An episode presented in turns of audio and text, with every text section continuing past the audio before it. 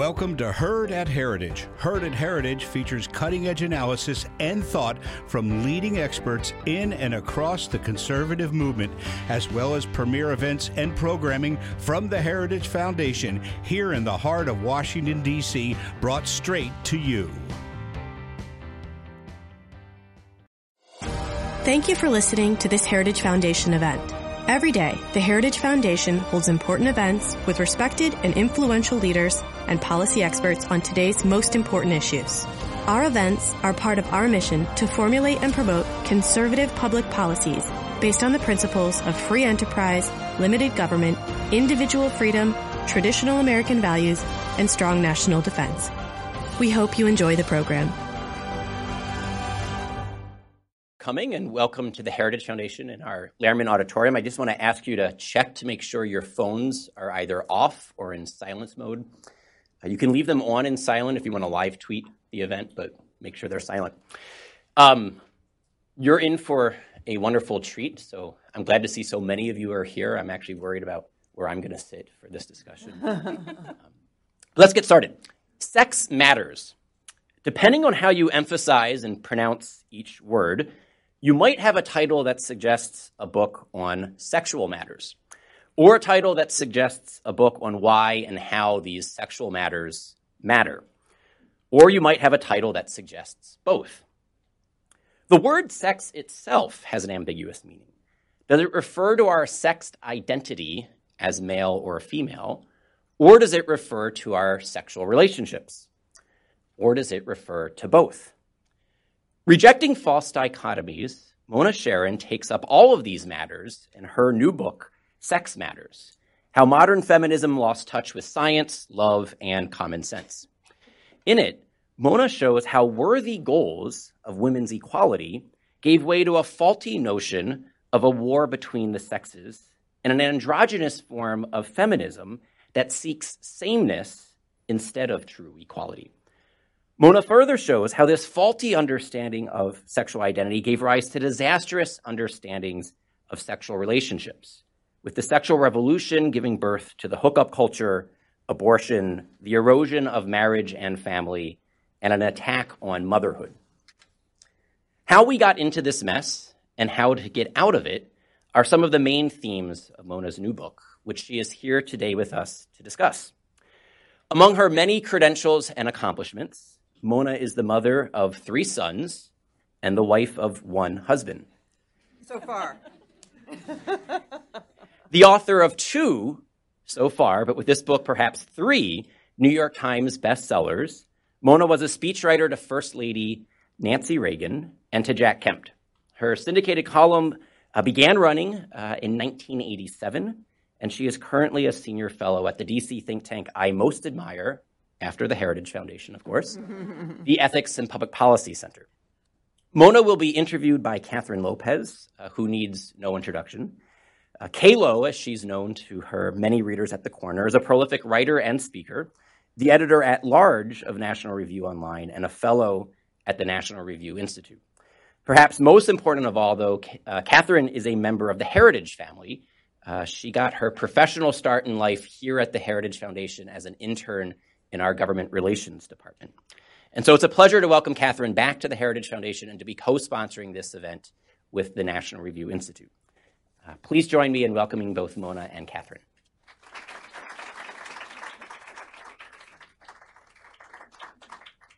when I interned at the Heritage Foundation, it didn't like own the block. it was much smaller. Um, so it, it, it's a vague memory um, at this point. I am so excited to be here today because I've admired Mona um, forever. Um, and um, I, I always loved watching you on Capital Gang back in the day. You and you were on Saturday night. Kate was Kate O'Beirne, our, our, our late friend, was well. You, you were on Sunday night. Kate was on Saturday night, and so we always had a voice of reason um, on on the panel, which I always appreciated. Um, it's so wonderful to see so many friendly faces, so many um, people who I admire who do uh, important work here in town. So thank you for coming. I love this book. Um, I, I, was excited when Mona first told me that she was writing this book. Um, and then when I started reading it, I had no idea how practical it would be, which is why it's so exciting. We always have policy discussions, which are very important um, in in these kind of rooms at Heritage. Um, but um, but this is super practical. And I just want to read a, a, just a tiny bit from from Mona's book because I think it, it, gets to the heart of why we wanted to have this conversation today. Um, why Ryan was kind enough to to co-host here. Um, Mona writes, Our culture has misled young men and women about some of the most important ingredients for human happiness and thriving. Getting the basics of life right is not difficult, though it does require discarding some pervasive myths. The most consequential is that men and women are completely alike, except for obvious anatomical differences. This is false, and imagining it to be true leads to trouble, as all deceit does. We've convinced an entire generation, at least those with lower levels of education, that marriage is optional for parents. Among high school graduates and those with only some college, marriage is rapidly becoming the exception rather than the rule. Yet highly educated people who never uh, who would never consider having children without marrying first shrink from recommending to others that the altar should precede the nursery. Feminists often speak in terms of power. Everything that is desirable is said to be empowering. Women are encouraged to seize power everywhere from the classroom to the boardroom, and women have been responding. They are outperforming men in school and in many workplaces. Women now hold a majority of managerial positions in the workforce. Yet another kind of power that women heedlessly tossed aside 40 years ago was sexual power. The results of that forfeiture are rarely acknowledged. Among the well educated elites, women must search for love and commitment among a population of young men who have ready access to sex and less incentive than in previous decades to choose monogamy. Among the less well educated, after several decades of family decline, young men often come from single parent homes. This makes them less likely to secure educations and good jobs and that in turn makes them less attractive as husbands, nor do they grow up with role models of responsible fatherhood. I wanted to read that because this book comes from such a place of love. Um, you you talk about how you are you are happy and you want other people to be able to be happy, and those paragraphs just just overflow with with love and sadness for for people who have been wronged. Um, well, first, let me say that uh, she has a way with words. I like that. She does. she sure does. Um, um, look, I I, I knew um, that I was going to be accused of um, being against women because I'm against a lot of what feminism has done and because I'm identifying feminism's errors. Right. But it does not come out of any hostility to women or men, it comes out of a feeling, as you say, of love, of wanting people to thrive and to be able to have the most secure and happy lives that they can. And I think that there are so many aspects of American life um, that are getting blamed for the social problems that we have. We've seen um, a focus on, well, the decline of manufacturing jobs or nutrition or a variety of other things, whereas in many instances, I think that the answer to why people are struggling and people are not as happy as they could be is that they lack the most basic and fundamental building blocks of life, which is a stable, happy family that gives every child what they need um, right from the get go. And it isn't a matter of wealth or poverty. Every baby that comes into the world needs certain basic things. And you know, thousands of years of civilization, in addition to copious amounts of social science data, show that those things that babies need are best delivered by two married parents. How do you you talk about the deceit and and how it's it's not actually that hard if if you are truthful with people but how how do you be truthful? And i ask this because you model this in the in the book um, to a great extent. How, how, how do you do this in um, a culture that's so confused and right. is all about deceit in so many ways? Um, not not it, with the best of intentions um, in many cases but um, Yeah, sometimes it's not with the best of intentions. Um, you know, I have a whole chapter about um, sex differences, which I call "Vive la différence." But um, but you know, there's been so much science, not just social mm-hmm. science, but hard science that has come out in the 60 years since, um, roughly 60 years since Betty Friedan published The Feminine Mystique.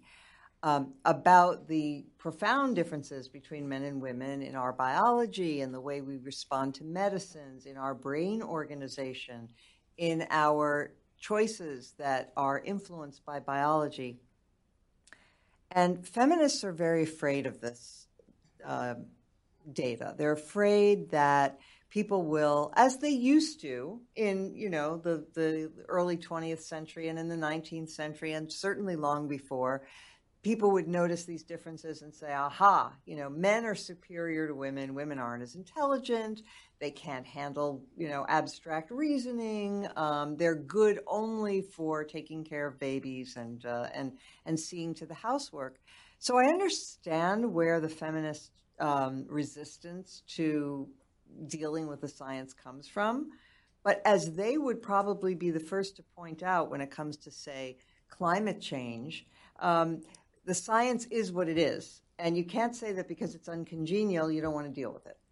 Further, I think we are mature enough and able enough at this point in our, in our societal evolution to be able to handle it and say, yeah, um, it does happen to be the case that women have better senses of smell and hearing than men. You know, it's just a fact, okay? And men, I'm sorry if anybody's shocked, this is trigger warning men are bigger and stronger than women.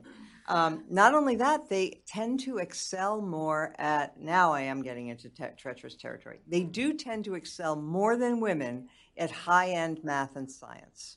Sorry, it's just a case. It's just a reality. Doesn't mean there are no women up there at the upper, upper ends of science and math. And this is what got um, Larry Summers fired right. from Harvard when he sort of hinted at this. But um, but yeah, they at the very upper end of scientific math ability. Um, men outnumber women about thirteen to one. Doesn't mean there are no women up there. It just means there are fewer.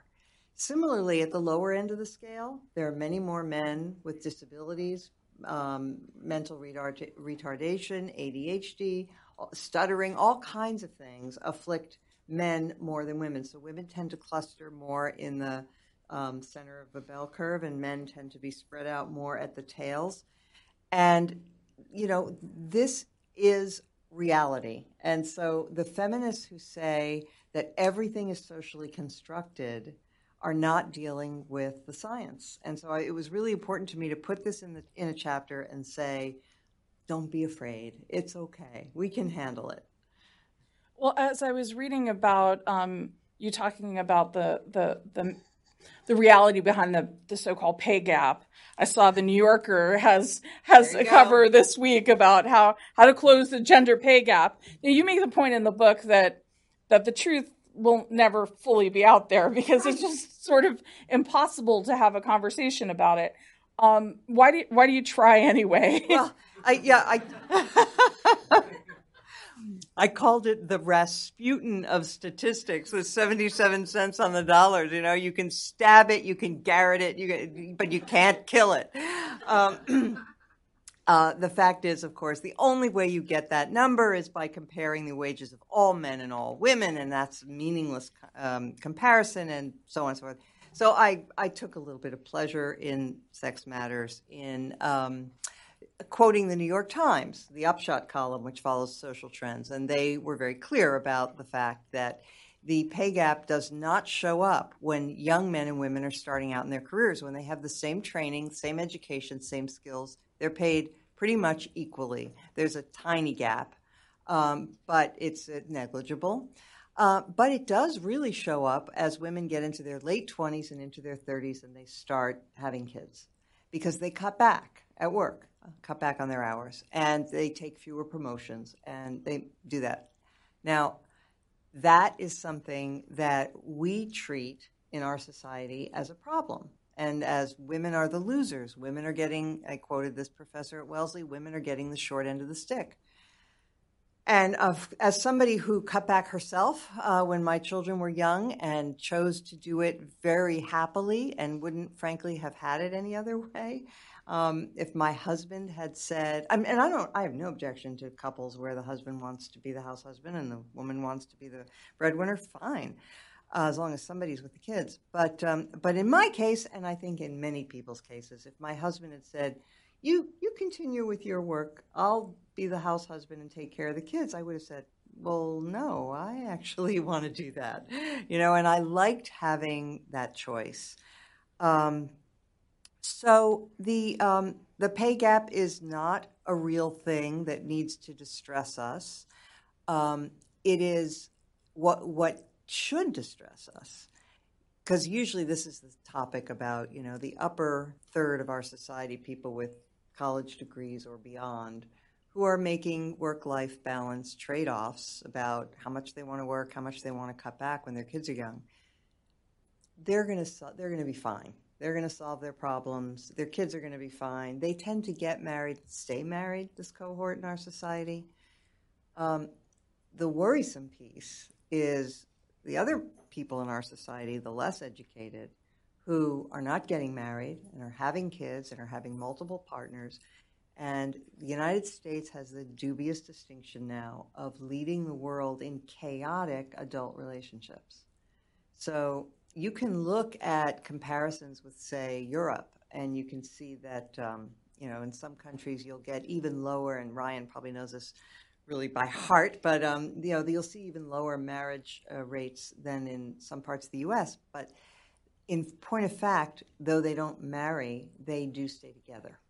And um, it tends to be that the mother and father of that child are a family unit, even if they don't have a formal marriage. And in this in this country, that is not the case. There is a tremendous amount of breakup that happens. People are quicker to form relationships and quicker to end them. Unfortunately, they also are having children this whole time, so it's very common to have kids with two different fathers, same mother. And by the way, this is something that characterizes every ethnic group in America. This is not something it used to be considered a, a you know problem for for blacks for inner city kids. No longer. Um, this is now universal in America, and it is really difficult for those kids and for the parents, uh, usually the mothers. Um, and it is, I submit, and I think I provide a lot of evidence in the book that. Um, that this um, bifurcation of family formation is at the heart of a lot of the rising inequality that we're seeing in America. So, how do we help them? How do we help that situation? So, it requires a change of mores, um, not a change of laws so much. I mean, there might be some laws that could be fiddled with, but we have had tremendous social changes in this society, and um, many of them, many of the reform movements in our society, have been led by women. Um, the um, the temperance movement was almost completely run by women. Some people may say that that went overboard, and it, may, it was an experiment, a noble experiment that didn't work out well, but it was well intended. I mean, the women who started it were very, very concerned about the damage that alcohol was doing. Um, and alcohol, by the way, in those days was much, much, it was much more abused, um, believe it or not, than it is today. but um, but there were there were plenty of other uh, movements in American history. The abolitionist movement, heavily female led, um, many others, and um, so we have examples. Uh, Mothers Against Drunk Driving, where through social pressure and agitation and an effort to change social mores, they were able to change our society. It used to be considered funny, you know, to be grabbing your car keys while very drunk. I can remember comedians making jokes about it before the um, mad mothers um, began to agitate on the subject. Um, it's now they were they have been successful in cutting um, highway deaths from drunk driving in half. Um, we had a huge campaign in America to um, to reduce teen pregnancy, and that was tremendously successful. We had celebrities signing on to it. We had public service announcements. We had influential opinion makers um, weighing in to discourage this. And there was a show on HBO, I think, called 16 and Pregnant that was apparently very influential. If we had a similar consensus in, in our society that encouraging marriage was key to helping poor and middle class people lead happier and healthier lives, um, it might make a difference. Right now, the ethic in America is don't judge. Mm. Don't judge. That is what people know means to be a good person. It's like, well, I personally don't believe in murder, but I'm not going to tell anybody else what to do. Um, and and you know that's that's a limitation of our times, I think. And um, if you really do want people to um, to be able to flourish, then you have to wish for them what you believe is best. And what's best for them is security. Look, the people at the top end are getting it, right? They're getting all that security. They're getting all that enrichment from having these intact families. Um, let me just give you a, a few little examples of things that a kid who grows up with a father and a mother at home gets that other kids don't. So uh, one thing I was just mentioning, my friend Betsy Hart, who's here, it was um, girls who live who grow up with their biological father reach puberty later than girls who grow up with their mother and an unrelated adult in the household which is weird and interesting, and we don't quite understand it, but there it is.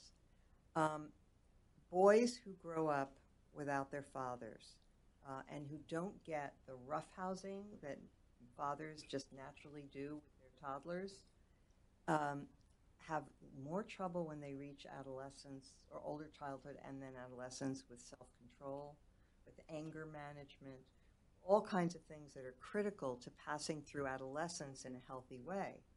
It seems that, and you know, there are all these things that parents do sort of without really thinking about why they're doing it. They just do it naturally. But then it turns out when you take the, the key parent out of the picture, you realize how much that contributes. One more thing um, teenage girls who grow up without their dads have much lower self esteem and are much less assertive and confident than girls who grow up with their fathers. And, you know, so, so for us as a society to constantly be saying, well, the only thing that matters is love. You know, if you have love, then that's all that matters. But it's really not. I mean, love is great, love is essential, but it is also important to um, encourage people to give their kids security, to ideally have the child raised by the two parents who are uh, their biological parents. Now, as an adoptive parent, I would just quickly add that that's not everything. Um, you know, and there are all kinds of ways to form families that are fantastic. Um, but in general, just being at peace with nature, right? This is the way we are. We do care more about those closest to us. One more thing, and I'll be quiet. There's a there's a we don't want you to. That's why you're here. Come here all the time. Um, there's a um, there's a section in the book where I quote these women who um, have uh, they have their kids in a play group and they're all single mothers, and they were asked by the Washington Post, you know, what their plans were. Their kids were, you know, two, three year olds, and one of them was saying about the father of her child. She said, "Well, he's a really great guy and everything, and he's a great dad, but he's just not right for me." And she thinks she's going to find somebody else to marry who will be just perfect for her and will be a great dad for her child. And you know, that's that may work out for her, okay? But the chances are, nature being what it is, and somebody should have told her this, that the biological father of that child has a much better shot at being a good dad to him than a stranger. That's just the way we're made. And you can't just sort of interchangeably switch people in and out of those roles and think that you're not going to pay a price.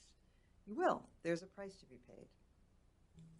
Um, you you do talk about in the in the book how just saying family is love isn't enough.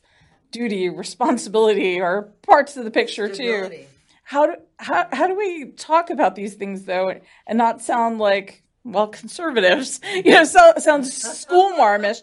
And how do you do being at peace with nature when you know we're obviously dealing with a culture where we're talking about gender change at young ages and um, all these really painful roads that that people are going down with their children um, is it realistic that we can even have this conversation beyond a, a room at the heritage foundation well, it is not easy um, to discuss things like the transgender movement and um, uh, and efforts to deny that there are differences between men and women. Um, and, uh, Ryan's written a whole book about the transgender uh, moment. Um, but um, look, uh, one of the things that I tried to do in this book is look back at history, and um, I tell the story of a really awful case where, um, and I won't go into all the details, but there was a case um, back in the uh, 1970s of a little boy who had a botched circumcision and surgeon accidentally basically removed the child's whole penis and as a baby and so the distraught and he happened to be an, uh, an identical twin there was he had a brother and um, the parents, not knowing what to do, turned to a doctor called Money, Dr. John Money, who recommended, who believed he's the one who started the idea of gender identity. And he believed that everything was socially constructed, that boys were boys because we raised them to be, and girls were girls, same reason. And he said, It's fine, we will um, operate on this little boy and make a simulacrum of a vagina, and we'll, you'll raise him as a girl, and it'll be fine. And at the time, people believed that. They believed that, that everything was completely within our control, totally mutable.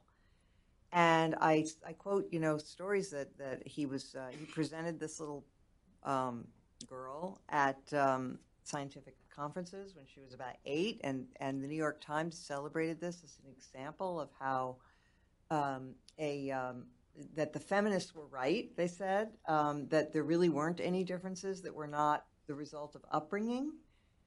And then, of course, the, the, the sad end to the story is that this child was miserable, um, had always felt like a boy, always insisted, it tore off frilly dresses, um, insisted on urinating standing up. Um, and when he was an adolescent, he told that his parents that, that he was ready to commit suicide. And um, the parents told him the truth. And then he had other surgeries to um, change him back into a boy. Anyway, the whole story is very, very tragic. Um, but it just shows that, um, uh, you know, as Horace, uh, the, the Roman poet said, you can drive nature out with a, fit, with a pitchfork, but she will still hurry back.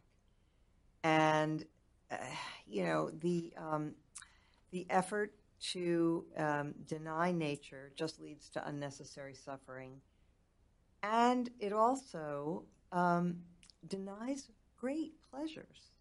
Um, one of the things that I'm trying to convey is how lucky we are to be living at this time and in this unbelievably prosperous place where we have, first of all, the, the, the, luxury of long lives. So young women ask me, um, you know, how do you have it all? And I always say, well, you can have it all. You just can't have it all at once. And you know, we have long lives. You can take time to be a parent, and you know, or you know, I, as I did, most mothers like to. The plurality of mothers choose part-time work when their kids are young. But it's such a great privilege and and joy to raise children. This is like the stuff of life, and um, it it just brings so much happiness. I mean, all, the, one of the things about the feminists was that they they had no love for motherhood or for family life or for the great um, rewards of being able to raise your own children. And I think we need to reaffirm how important that is. Um, the feminists are constantly saying, "How much time are you taking off from work?" And you know, and that subtracts from your lifetime earnings, and therefore you're the loser. Well, first of all, I never felt like a loser. Most women don't feel like losers. It's in the book. Most women who cut back and have have made uh, uh, uh, so-called sacrifices in their careers are happy with their decisions and feel good about them. Um, most of them are able, after their kids are grown or in school most of the day, to go back to work or you know uh, increase their amount of work if they were working already. Um, and um, and finally, when a parent, and it can be a father, but as long as when a parent is there to help a kid who is struggling with math or you know another kid who doesn't fit in socially in school or you know has a learning disability or whatever it is um, health problems. I had two, two kids with health problems. Um, it makes those children much happier and healthier. It makes the family happier and healthier. The community happier and healthier.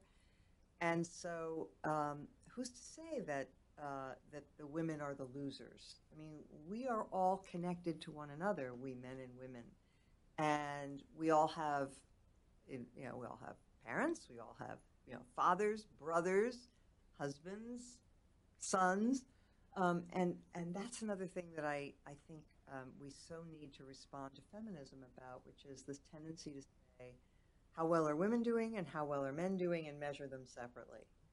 And you really can't do that You have to say, well, women are getting 60% of the undergraduate degrees in universities today, that may be good for women in the sense that they get the degrees, but it's not so good if men are falling far behind, even for women, because who are they? Who are those women going to find to marry? You know, and that's so we are connected, and we cannot see our our um, success as being at the expense of one another, or um, or separate from one another.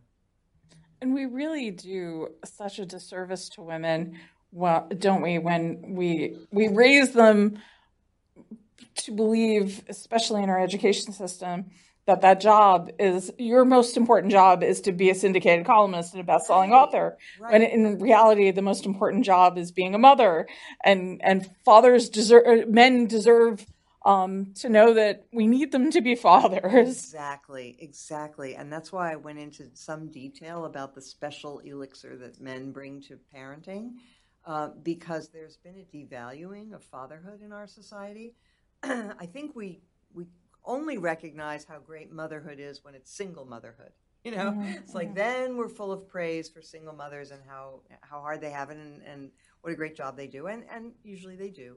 But I have to tell you, um, it's really hard. It's really hard, and and the accounts of the lives they lead and how they are always feeling so stressed, and I can't imagine how it would have been to to, to be a mother without a husband. It, it, it's it's hard enough when you do have a husband. Right. It's very very difficult, and they feel like they are you know one accident, one illness, one lost job away from disaster all the time. So um, that is definitely less than ideal. Um, you celebrating motherhood, uh, we absolutely have to do more of, including birth motherhood.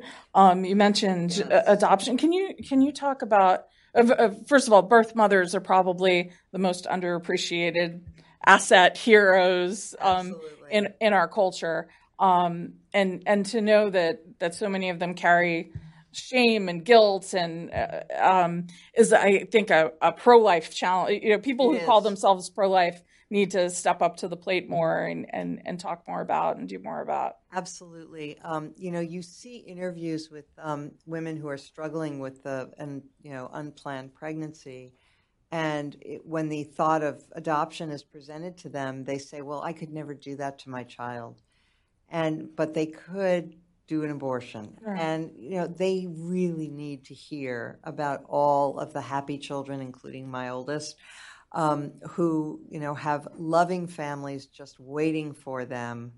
And um, that the, the most selfless and loving act is to give that baby to a family that either is infertile or wants more, you know, wants more children um, the birth mother gets to decide. Um, she gets to read the biographies of all of these families and make a decision for herself. Some people do open adoptions where they maintain a relationship. Some people do confidential adoptions, but there are many different ways to do it. Um, and uh, and it is the most loving and selfless thing. And they are really heroic, um, the birth mothers who do this. It's never easy. But by the way, it's never easy to abort either. And so, um, yeah, I do think I do think we need a lot more attention to uh, to those great women. And so you have a wonderful adoption story. Can you just talk a little bit about that? So our first son, uh, Jonathan, uh, we adopted, and um, we, um, you know, we I wasn't pregnant. We didn't know what to expect, um, and so we brought him home, and I um, sort of continued my normal life, or I thought I was. I was continuing. Uh, so we had a, a nanny come in five mornings a week, and she would take care of him, and I would do my syndicated column thing and my speeches and all the rest of the things that were part of my life at the time. And um, like a few weeks into his life, and we got him when he was three weeks old. One morning, I was giving a speech at Georgetown um, to the Young Democrats, actually, and um, and I went to get my son up, and I was, you know, he was seemed kind of passive, and I, and I was playing with him, peekaboo, and doing that, and he was still kind of like not that, you know, responsive. And then the nanny showed up, and he lit up, and my heart sank, and I just realized, oh my gosh, this is unacceptable. no, this is my child. I have to be number one. That was the end of the nanny. we gave her three weeks' notice, but it was over. Um, and uh, I realized, you know, that everything depended, especially because he was adopted, everything depended on care. And our whole relationship rested upon who was going to be there for him. And um, as I say in the book, only later when I had two children the old fashioned way did I realize that that's true of all babies. You know, it's who takes care of you. I mean, the biological tie is not what does it. I mean, it's it's who takes care of you. And um, so that was uh, that was our adoption story. Well, I um, I know your son Ben a little bit because you brought him on a National Review cruise or two. Yeah. And you know, I know you you you write beautiful columns and you have wonderful books, and this is a wonderful book. But that kid is a masterpiece. Congratulations. Well, thank you very. Much. Oh gosh, I'm blushing. Um, uh, hopefully, he's not watching. Yeah, right. We'll have to make sure of that. Right. Not let this out of the room. um, well, with that, uh, I know that people in the audience in this room is packed, which is so exciting. Um, probably have questions. So Monica has a has a microphone over here. So of course the mm-hmm. questions would be on this side of the room. oh, okay. I think Right up here. Uh, you're, you're talking about how in the United States we had the dysfunctional adult relationships that resulted in kids being conceived in poverty and things like that. And in, in Europe, they have far less of that. My question is do you support effective family planning and birth control programs to, re- to reduce instead of reproduce poverty in this country? Uh, you know, and uh, do, do, you support Trump's uh, plan to cut way back on the family planning and birth control programs in this country? And, and, and the Mexico City rule abroad that, that uh, pr- prohibits you know, family planning and birth control aid to groups that are pro-choice on abortion, even if it means uh, reducing the, the, the number of unaccompanied minors and anchor babies that want to try to get across the border here. Right. Thank you. See what I'm saying? Uh, sure. Yeah. Yeah. yeah. Um, uh, I, why or why not? Thank you. Okay. Um, I I would be for you know more family planning spending if I thought it would work, but there's been um, abundant evidence over the last several decades that um, most of the people who have babies are not. It's not the result of a failure to obtain birth control. It's not the result of a failure to uh, understand how birth control works. It's because they want the babies, and um, so it's a really it's it's a much more psychologically subtle problem than it is a technological one. And um, I think we just have to um, change the mores, change the expectations about the circumstances in which it's okay to have a baby, and make sure that more people behave in our society the way the upper third who are the college educated do. Um, and and that they have the same um, expectations about this, what sociologists are now calling the success sequence. The success sequence is you finish high school, you get a job, any job, you get married before you have your first child, and your chances of living in poverty are practically nil in America, very low.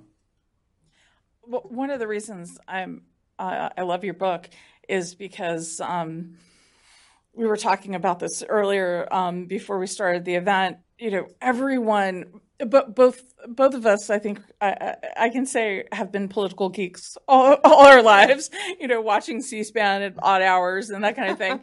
And for all my life, I've wanted people to pay more attention to politics. Right. And now they are. And I, I, my response is, could you please get a life? There are more important things to, to, talk about than politics. I can't take an Uber ride without talking about um, uh, what's going on in Washington um, today. And um, but part, and we joke about that. But part, part of um, part of the reason I say that is because people have a heck of a lot more power to change the culture and, and the mores and um, then they realize, yeah. and it's by making choices and and being happy and and modeling that and encouraging others in that and mentoring others in that. Um, and I, I just think we don't appreciate that anymore. Right, and and um, you know, there's that famous line about um, nobody ever on their deathbed lies there and and regrets having not spent more time at the office. Mm-hmm. Yeah right? And and so it's important i've always liked uh, as i've gone through my life to try to look at it through the other end of the telescope to try to say you know instead of like um, like what's in my future but to say let's let's imagine i'm already at the end and i'm looking mm. back. How would i want to be doing this part? And um, it's you know I, I can just say that the decisions that i made to cut back on my career, you know that like I could have been a real star. Okay, I just I, I just want you to know that. but uh, uh, I I, I hate to break choices. it to you, you are a real star. but I made choices that yes involved um, being less public for a while and cutting back and you know being at home. It, dare I say it? Baking cookies. Um, and uh, and I'm really happy with those decisions. And most women feel the same way. Um, you know, it's really interesting. Um, something like uh, there was a 2016 YouGov poll that found that only uh, 16% of um, Americans identified themselves as feminists. It was slightly higher among women. I think it was like 26%, but that's not very high. Um, and it's because feminists are perceived as being too extreme. I mean, pretty much ev- almost everybody who is a reasonable person in America believes in the equality of the sexes and believes that people should have choices. And of course, if you don't want a family, great, you know, don't do don't do it. Um, and if you want to work hard, and if you want your husband to stay home, I mean, I'm for all of those freedoms and choices, and most Americans are. But what they resent is the enmity that feminism introduced between men and women, um, the the sort of coercive, um, totalitarian style that they have of forcing an androgynous utopia on us and insisting that women's lives have to look exactly like men's lives, and until that happens, it's not fair. I mean, uh, Sandberg uh, said in her book Lean In that she thinks it will be a better world when women run 50% of the companies and countries, and men run half of the households. And my feeling is, well, if that's what people want, okay, but I have good reason to suspect that's not what people truly want. So I don't want to impose it on them. Another question? Maybe here in the front? Thank you. Romina Boccia with the Heritage Foundation. Do you think that the uh, that federal or state governments have a role to play in supporting families with policies such as uh, paid family leave, for example, um, or or similar kinds of approaches? Um, in uh, in his really interesting and good book, Our Kids, uh, Robert Putnam closes with a series of um, suggestions. I can almost imagine having written a book myself that the editor said, Okay, so you need to have 10 solutions in your final chapter. You know, you've laid out the problem.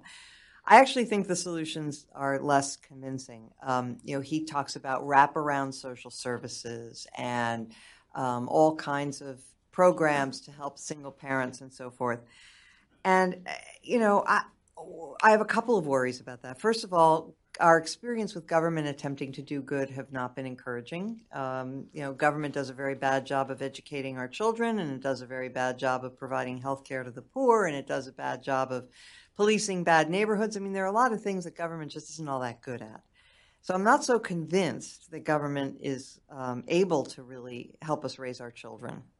Uh, by the way, there's a whole section in my book about universal preschool. Very skeptical about that.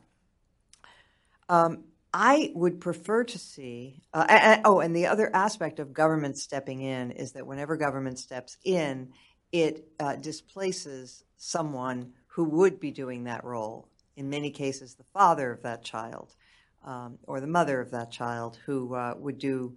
Uh, uh, who, who is therefore made even more unnecessary by the state stepping in. So I'm skeptical about those things, but I am um, enthusiastic about private sector uh, efforts to come up with solutions. I cite some of them in the book, programs that are run through ch- churches, community groups, synagogues, where people are given uh, parenting advice, people are given relationship counseling uh, to help keep marriages together, um, things along those lines. Uh, you know, uh, classes to help uh, single mothers manage their finances, all kinds of things like that.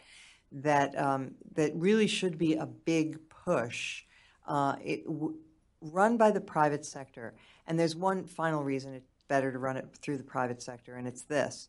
When government programs become institutionalized, they get a constituency, and it's practically impossible to end them if they're not working. Whereas private sector initiatives can be much more flexible and can respond to surveys or data showing they're either working or not working, and they can switch course. I um, was at a, an event with Robert Putnam when that book came out with his wife. It was a dinner.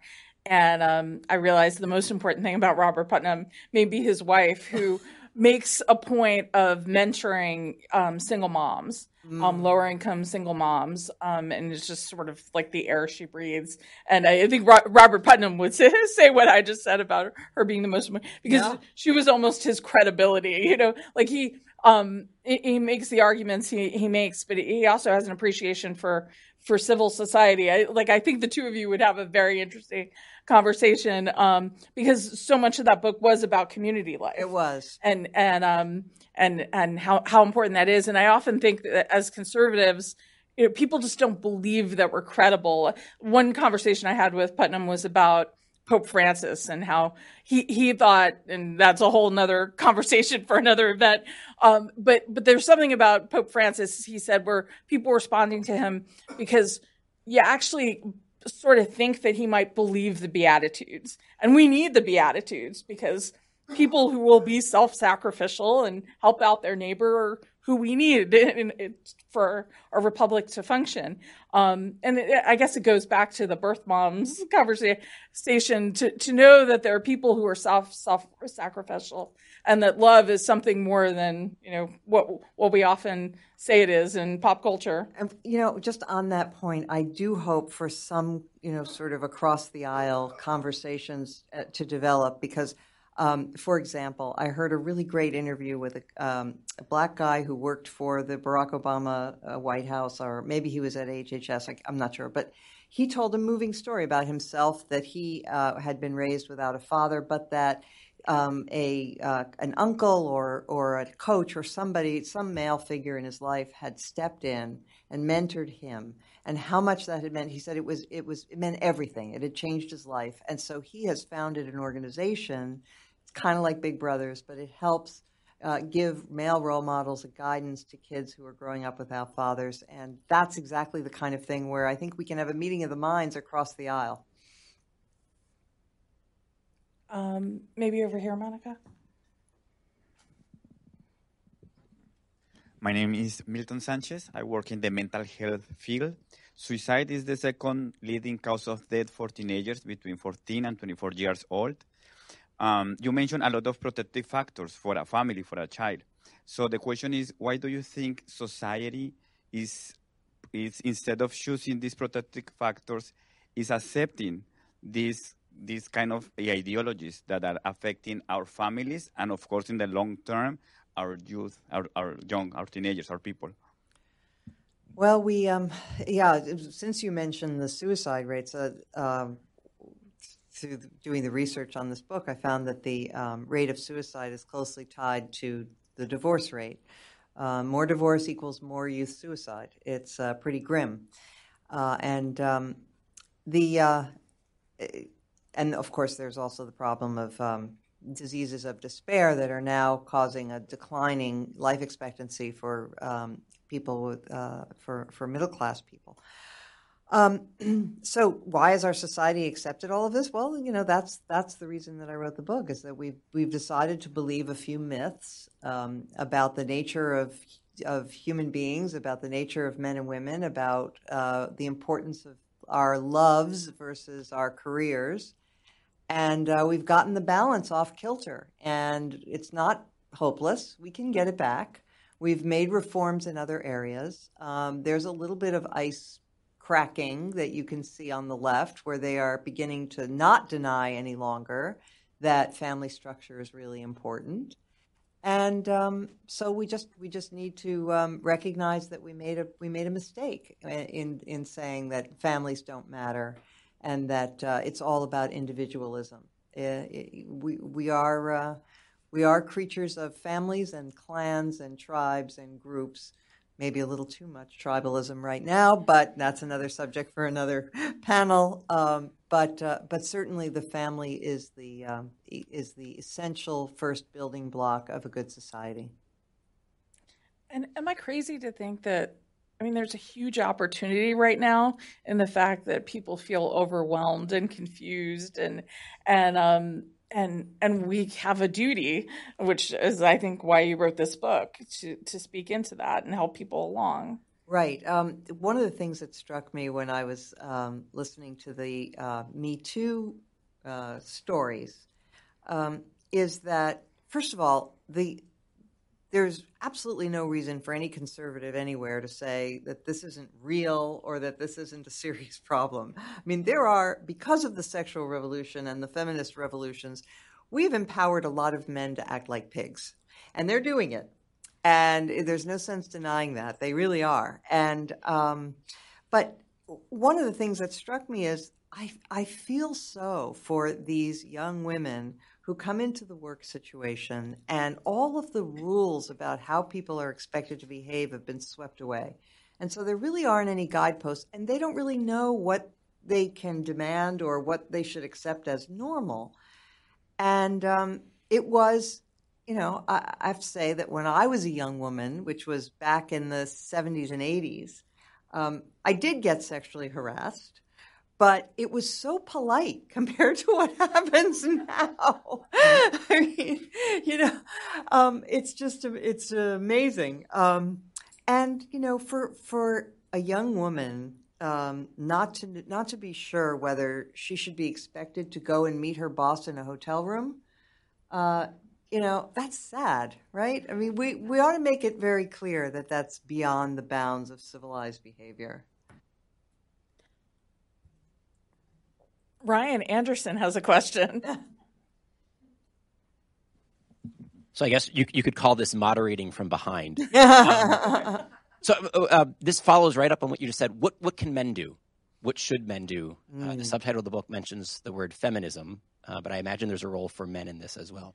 Absolutely. Um, men um, need to um, remind the world that when they are gentlemen, when they shoulder their responsibilities, um, when they are me- the protectors of women and not the abusers of women, they are worthy of the greatest respect and the greatest honor.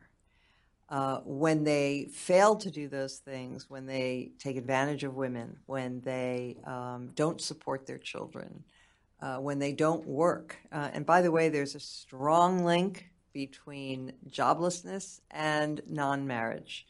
uh, husbands, even, I love this statistic, even husbands who have only a high school diploma are more likely to be gainfully employed if they are married than are single men who have some college under their belts. Um, it's like the wife says, "Get out there," and they go. Um, but um, but men, yeah, men need to rediscover, and and they it's so it's I, I'm sympathetic to the men who grow grow up without any guidance, right? I mean, it's not really their fault. It really has to. It, it's a circle. The men have to be raised by good men and women who teach them what it means to be a solid citizen. I use the Yiddish word mensch in the book. I'm Jewish. A mensch, it, literally, it means man, but that's not what it means. It means an upright, righteous person, a reliable, honest person. And that's what you teach every son to become. That's what his parents teach him. It's what his relatives, his extended family, his grandparents, it's what he learns from the other people in the community and of course the same for women. And um, but for men, it's even more important because they are the less civilized sex. they are the ones who need to be raised to be uh, good with a little bit more effort uh, because they're a little rambunctious and they're a little uh, more pro- prone to, well, a lot more prone to violence and um, a lot less attached to their children than women are.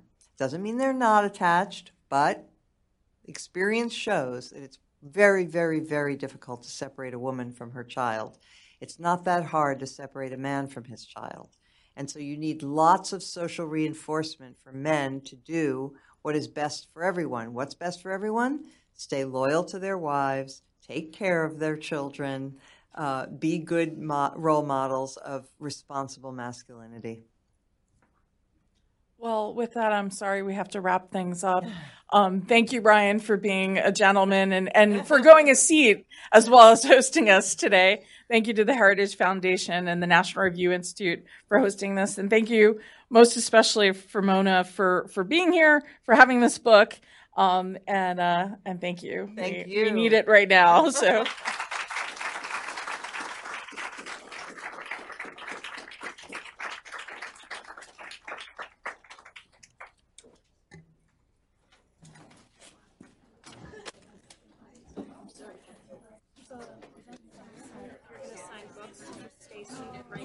Oh, okay. Um, they don't really have another convenient space. Okay. So I'll be around here and then switch to lunch. Okay. Um, does, is somebody going to bring the books or the people are going to be so they're told where to available get right them? outside, so I'll be going out there and directing them if they buy copies to come in. and- Great. Terrific. Thanks. Hi. Oh, no, it's okay.